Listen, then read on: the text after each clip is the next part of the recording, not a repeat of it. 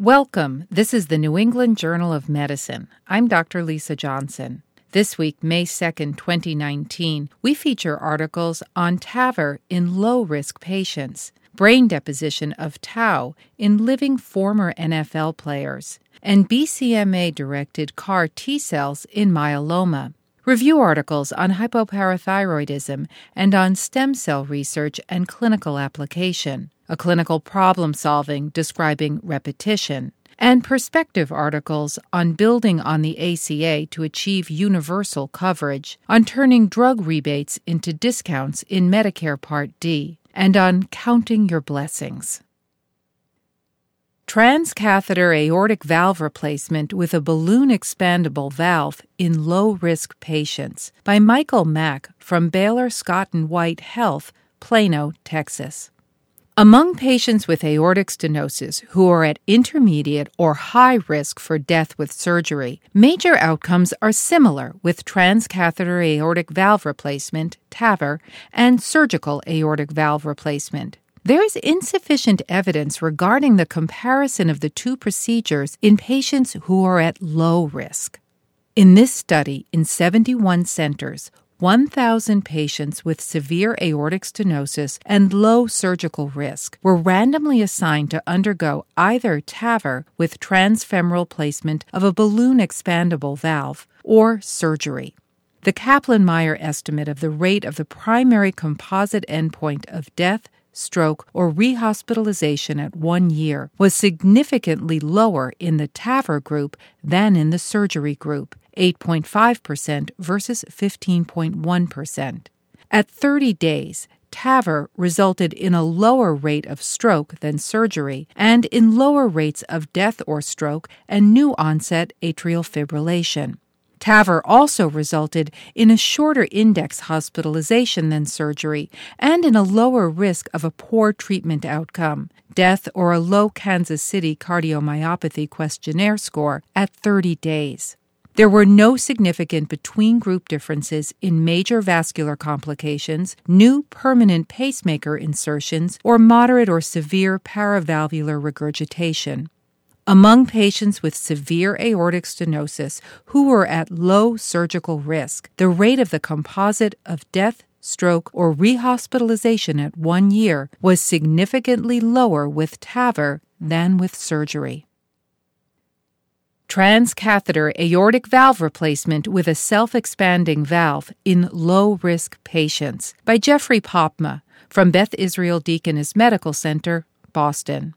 In this randomized non inferiority trial, transcatheter aortic valve replacement, TAVR, with a self expanding supraannular bioprosthesis was compared with surgical aortic valve replacement in 1,403 patients who had severe aortic stenosis and were at low surgical risk. Data were analyzed when 850 patients had reached 12 month follow up. The 24 month estimated incidence of the primary endpoint of death or disabling stroke at 24 months was 5.3% in the TAVR group and 6.7% in the surgery group.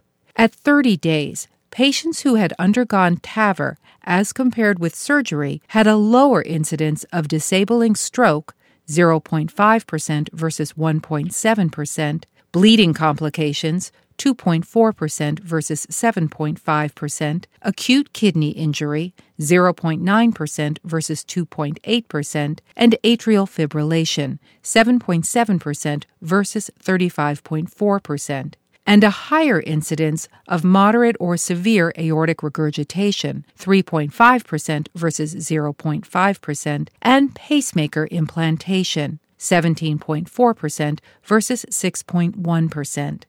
At 12 months, patients in the TAVR group had lower aortic valve gradients than those in the surgery group, 8.6 millimeters mercury versus 11.2 millimeters mercury, and larger effective orifice areas, 2.3 centimeters squared versus 2 centimeters squared.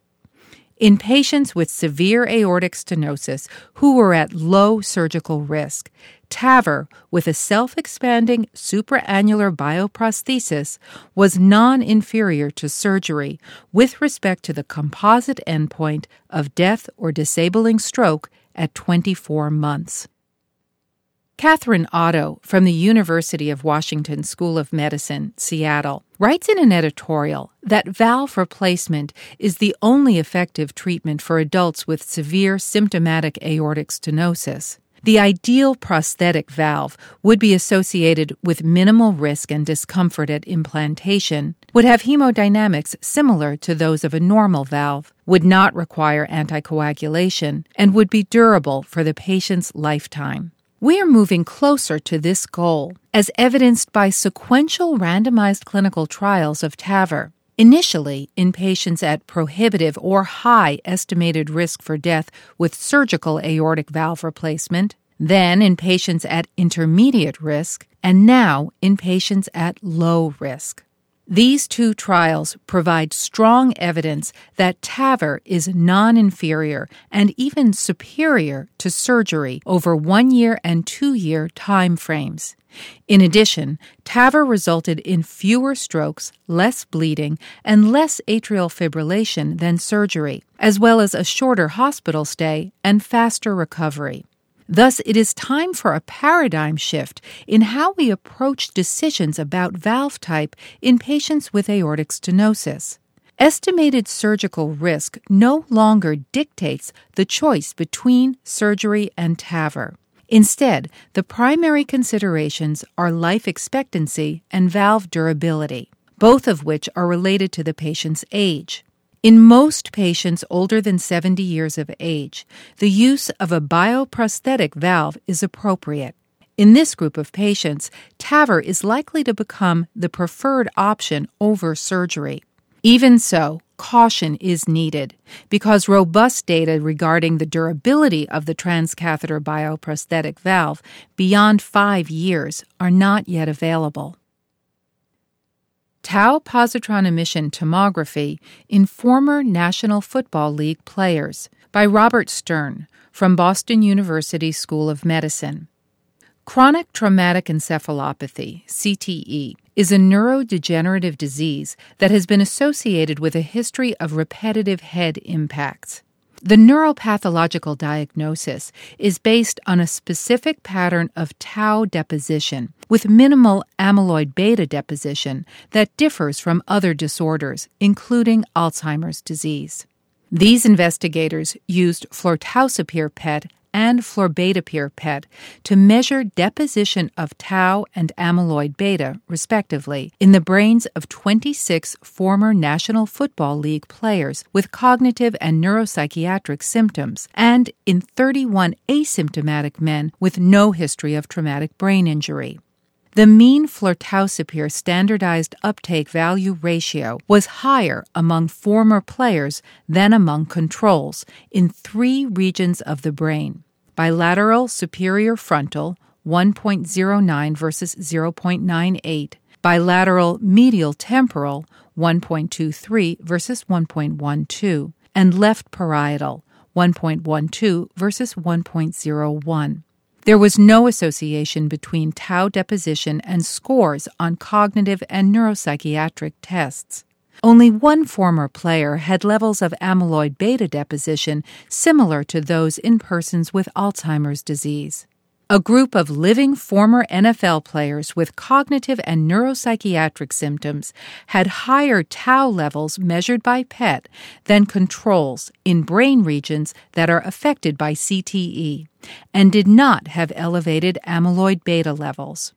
Further studies are needed to determine whether elevated CTE associated tau can be detected in individual persons.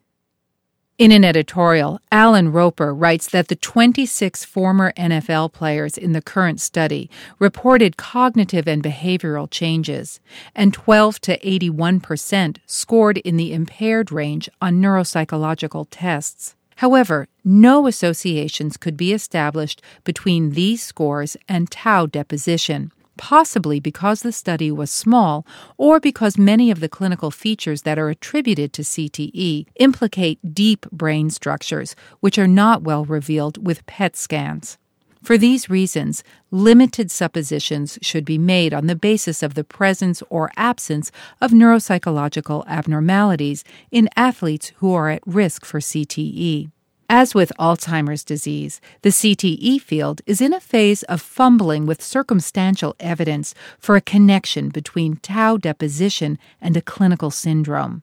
The authors of the current study emphasize that their findings are derived from computational models involving a group of former NFL players compared with a group of controls, and these techniques cannot yet be used to diagnose CTE in an individual player. This report certainly does strengthen the case that tau is the offender early in CTE, but other links remain to be clarified. The techniques for studying living biology, such as this use of tau ligand PET, are making a difference. Anti BCMA CAR T cell therapy BB2121 in relapsed or refractory multiple myeloma by Noopur Raje from the Massachusetts General Hospital Cancer Center, Boston. Preclinical studies suggest that BB2121, a chimeric antigen receptor CAR T cell therapy that targets B cell maturation antigen, BCMA, has potential for the treatment of multiple myeloma. In this phase 1 study involving patients with relapsed or refractory multiple myeloma, BB2121 was administered as a single infusion in a dose escalation phase and in an expansion phase. The primary endpoint was safety. Results for the first 33 consecutive patients who received a BB2121 infusion are reported. Hematologic toxic effects were the most common events of grade 3 or higher, including neutropenia in 85% of the patients, leukopenia in 58%, anemia in 45%, and thrombocytopenia in 45%. 76% of patients had cytokine release syndrome, which was of grade 1 or 2 in 70% and grade 3 in 6%. Neurologic toxic effects occurred in 42% of patients and were of grade 1 or 2 in 39%. One patient had a reversible grade 4 neurologic toxic effect. 85% of the patients had a clinical response lasting a median of 10.9 months without any ongoing myeloma therapy. Complete responses were observed across all doses. Response appeared to be independent of tumor BCMA expression. The median progression free survival was 11.8 months, with 40% of the patients free of progression at 12 months. Non hematologic toxic effects were primarily of grade 2 or lower. Hypoparathyroidism, a clinical practice article by Rachel Gafni from the National Institutes of Health, Bethesda, Maryland. Hypoparathyroidism is a rare disorder of parathyroid hormone deficiency, with an estimated prevalence of 23 to 37 cases per 100,000 person years. It most commonly occurs as a complication of anterior neck surgery in approximately 78% of cases, and is therefore seen more frequently in older adult women who are more likely than others in the general population to undergo thyroid surgery. However, there is an expanding list of genetic and non surgical acquired causes, including autoimmune causes. Hypoparathyroidism results in hypocalcemia. Symptoms, when present, range from paresthesias and muscle cramps to seizures and laryngospasm. It is often associated with basal ganglia calcification, cataracts, and neuropsychiatric symptoms. The goal of treatment is to maintain the blood calcium level near the low end of the normal range while preventing symptoms of hypocalcemia. This is usually achieved with oral calcium and active vitamin D, calcitriol or alfacalcidol supplementation, but may involve treatment with subcutaneous parathyroid hormone therapy. Treatment is commonly associated with hypercalciuria, nephrocalcinosis, nephrolithiasis, and renal insufficiency, thus emphasizing the need for careful monitoring and improved therapies. Listen to the full text of this article at nejm.org. Stem cells in the treatment of disease. A review article by Helen Blau from Stanford University School of Medicine, California. The derivation of induced pluripotent stem cells has revolutionized stem cell research. These cells, like embryonic stem cells, can propagate in unlimited fashion and differentiate into essentially any specialized cell type. Unlike embryonic stem cells, pluripotent stem cells are generated from somatic cells, obviating ethical debates and providing patient derived models of disease for studies of pathogenesis and drug screening, and a source of cells for experimental transplantation therapies. Typically, induced pluripotent stem cells are generated by the transient overexpression of four transcription factors in readily accessible, fully differentiated cells, such as those of blood, skin, or urine. The resulting cells demonstrate the plasticity of cell fate, re express telomerase, and have restored telomere lengths and a reset epigenetic landscape traits associated with immortalized cell lines. Progress in enlisting the regenerative potential of stem cells in adult tissues has thus far surmounted that of pluripotent stem cells. The relatively restricted potency of these cells may prove to be advantageous relative to embryonic and pluripotent stem cells for cell therapy in certain contexts. This review describes advances in and challenges for the development of stem cell based therapies, focusing on the skin, heart, eye, skeletal muscle, neural tissue, pancreas, and blood. Repetition. A clinical problem solving article by Garth Strohbehn from the University of Michigan Medical School, Ann Arbor. A 60 year old man presented to an emergency department with a two day history of exertional dyspnea and a productive cough. In the previous month, he had progressive dysphagia to both solids and liquids and a weight loss of 4.5 kilograms. Examination revealed bitemporal wasting, frequent coughing and clearing of secretions, and a hoarse hypophonic voice with hypernasal resonance. Neurologic examination revealed subtle weakness of the muscles on both sides of the face, minimal palatal elevation, and absence of triceps, patellar, and Achilles reflexes on both sides. Dysphagia, dysphonia, and facial weakness together indicate bulbar weakness, which can result from disorders affecting cranial motor neurons, the neuromuscular junction, or muscles. However, the dyspnea and hypoxemia seemed more likely to be related to pneumonitis than to neuromuscular respiratory failure. CT of the patient's thorax and abdomen revealed bibasilar infiltrates and ground glass opacities. The patient was treated for pneumonia. While at tertiary care, a bedside laryngoscopic swallow study revealed pooling of secretions and severe oropharyngeal weakness. See the video at nejm.org. Electromyography revealed diffuse spontaneous activity with myotonic discharges of the right triceps, biceps, and tibialis anterior. In patients with unexplained oropharyngeal dysphagia, EMG assessment for neuromuscular pathologic conditions should be considered. Myotonic dystrophy is a group of nucleotide repeat expansion diseases that are characterized by hyperexcitable muscle with impaired relaxation, myotonia. Building on the ACA to Achieve Universal Coverage, a perspective article by Matthew Fiedler from the Brookings Institution, Washington, D.C.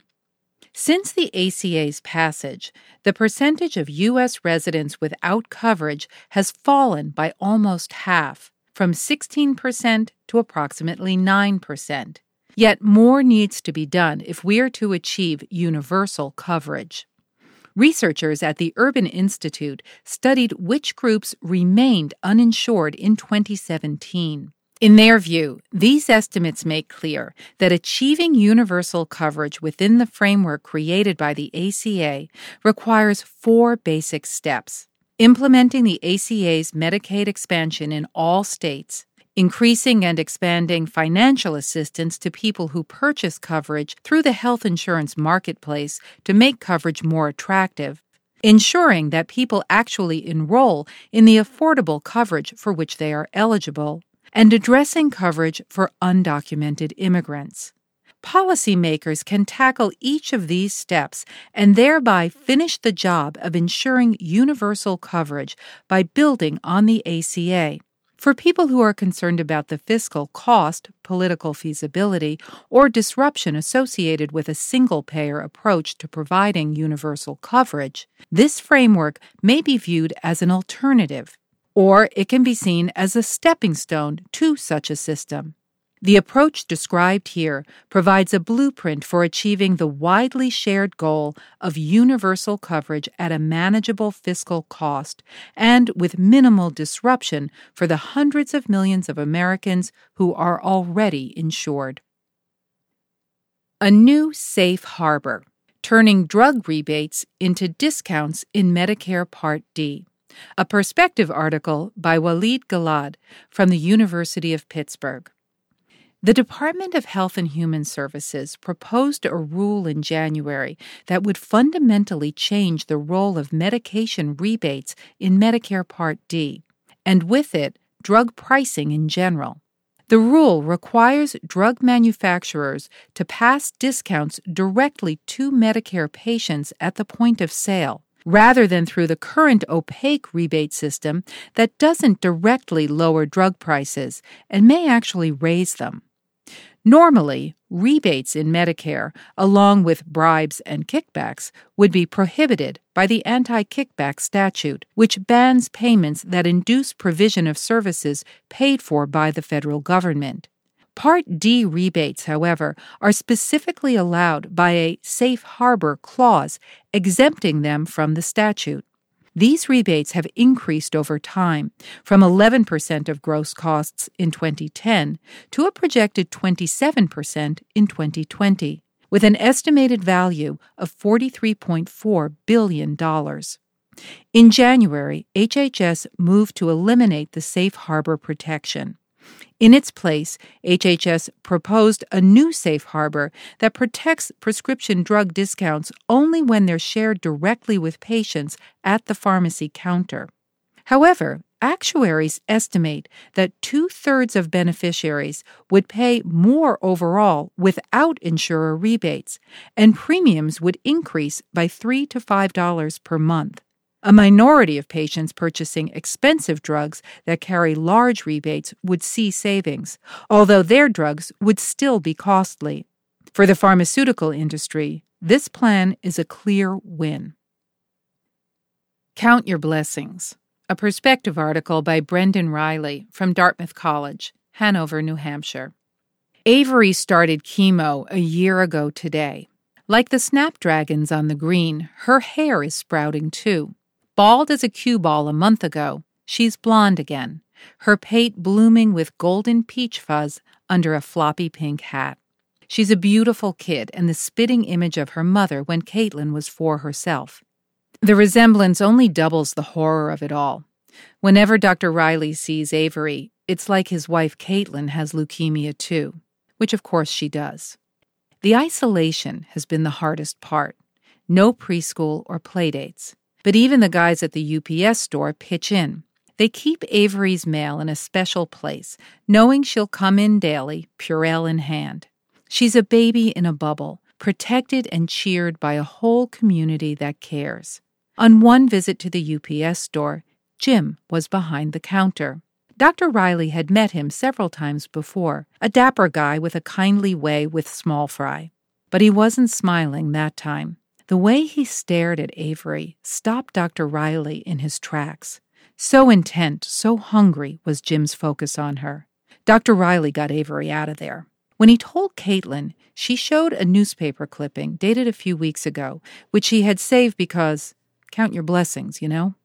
A military veteran in the desert southwest, recently returned from deployment overseas, had killed his wife and two young children before killing himself. The murder victims were Jim's only daughter and grandchildren. The little girl was four. Her name was Ava. Thanks to Sidney Farber and others like him, four year old Avery has good odds of surviving her leukemia.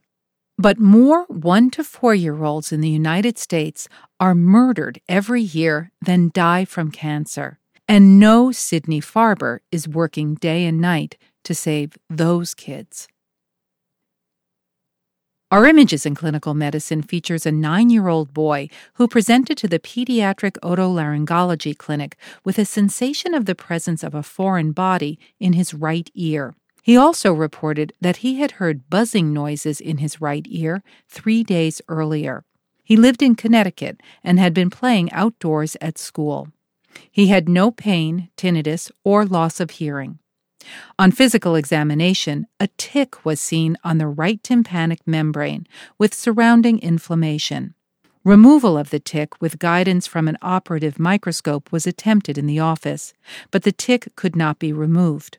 The patient was subsequently transferred to the operating room for removal of the tick while he was under general anesthesia. The tick was again seen attached to the tympanic membrane.